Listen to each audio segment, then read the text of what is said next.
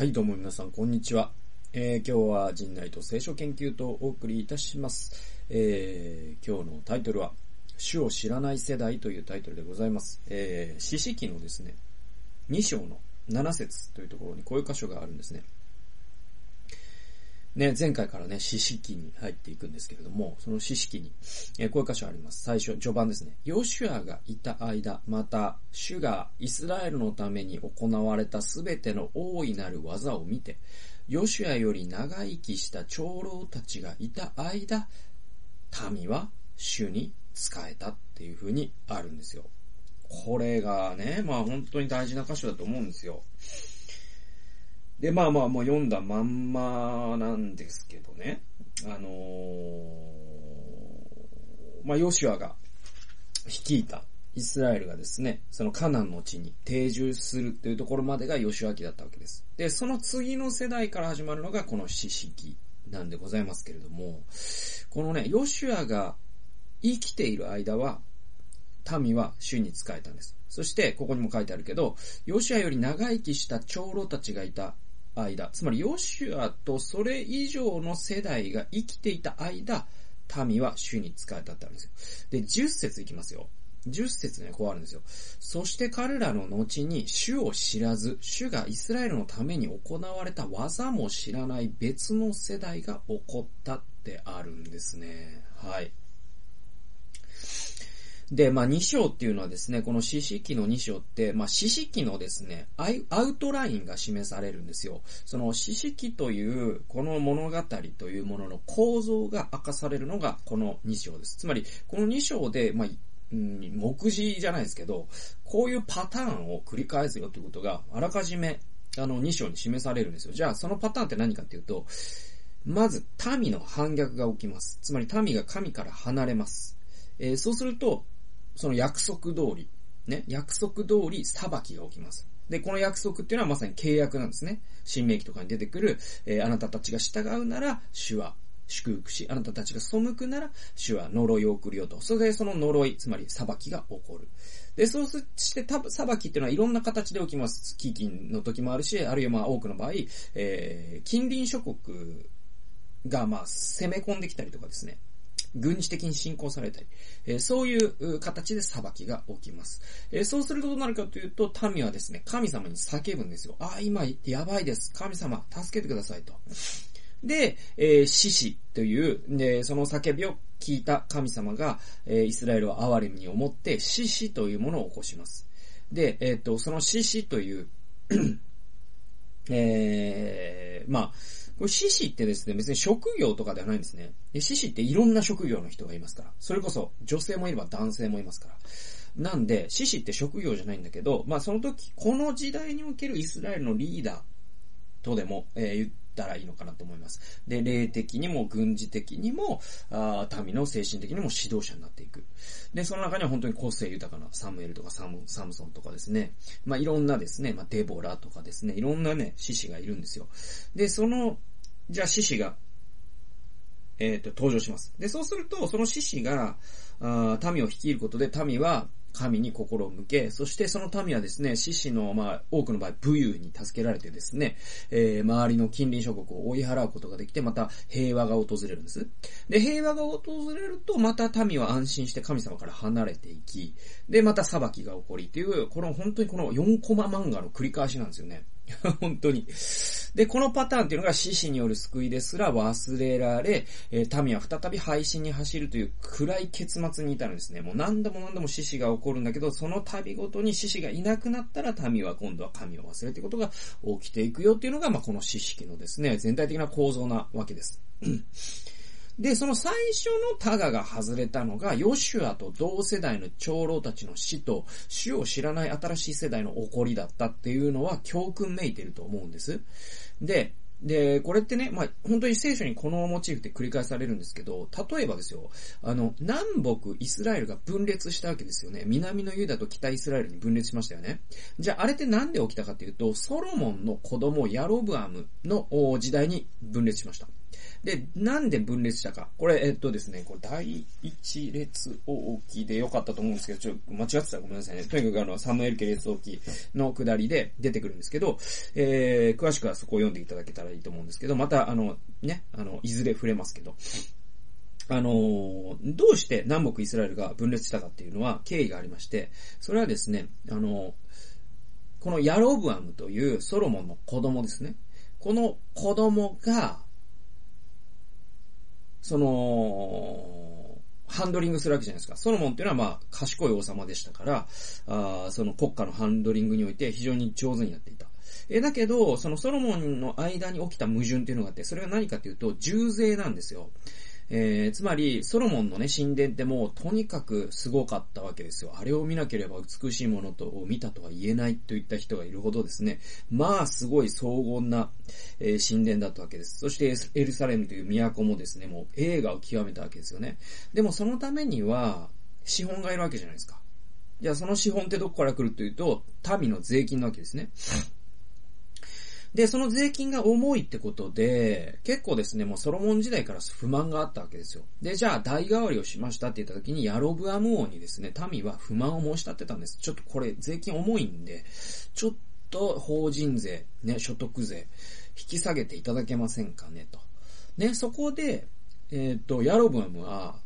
2種類の人に相談します。1種類目がソロモン時代の長老たちです。つまり、ソロモンと同じ世代の、まあ、いわゆるこう、長老をね、えー、年を召した先輩方です。で、その先輩方は、ソロモン時代を知っている先輩方は、これはぜひ、その民が今、ね、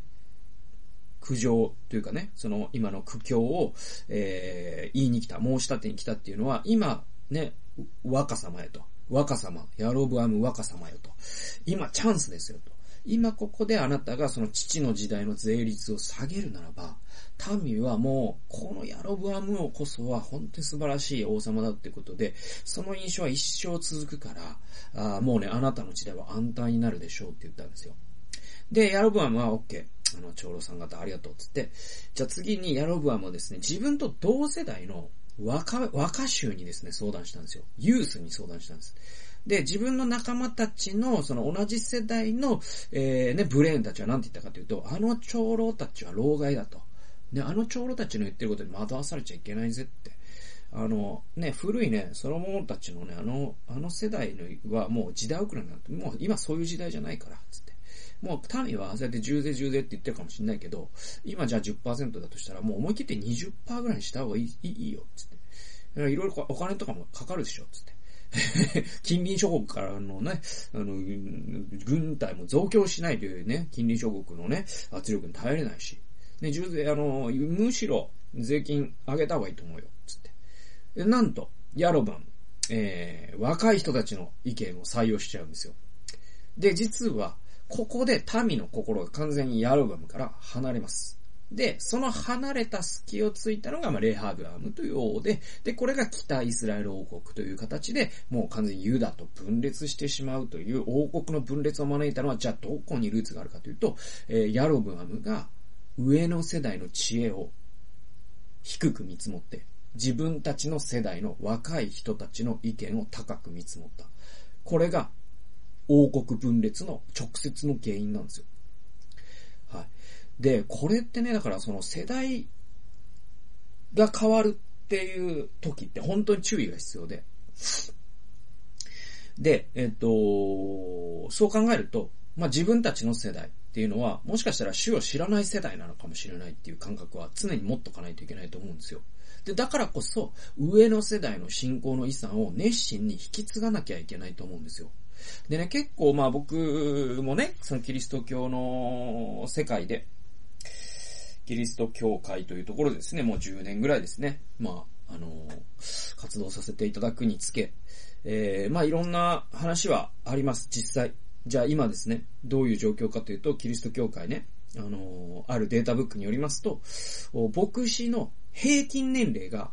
今70歳ぐらいだそうです。まあ、こんな業界はなかなか、まあ、日本が老いた老いたと言われていても、ここまでの高齢化の業界ってなかなかないんですよ。で、やっぱりこう、もう、50代で若手と言われるね、世界なんですよ。ね。で、まあそういう、で、20代、30代とかなると、その、もう人口比で言うとね、なんかね、もうほんと5%とかは全然切ってるんですよね。それぐらいのその高齢化率で、で、実際まあそういう方々の、その、ね、時代認識というか、の中にはやっぱりこう、森会長じゃないけど、オリンピックのね、あの、ちょっとアナクロニズムというか、ちょっと時代錯誤的というか、ちょっともう昭和の感覚引きずってんなみたいなところもあったりとか、実際することも、なきにしもあらずで、だから、やっぱもう若い人たちがもうそういうね、飲酒とかしがらみをちょっと本当に後にして、新しい感覚でやっていかなきゃいけないんだ。グレートリセットが必要なんだ。こういう論っていうのは僕はよく聞きます。よく聞くんだけど、本当に気をつけないといけないことが僕はあると思うんですよ。そんなに単純な話じゃねえぞと思ってて。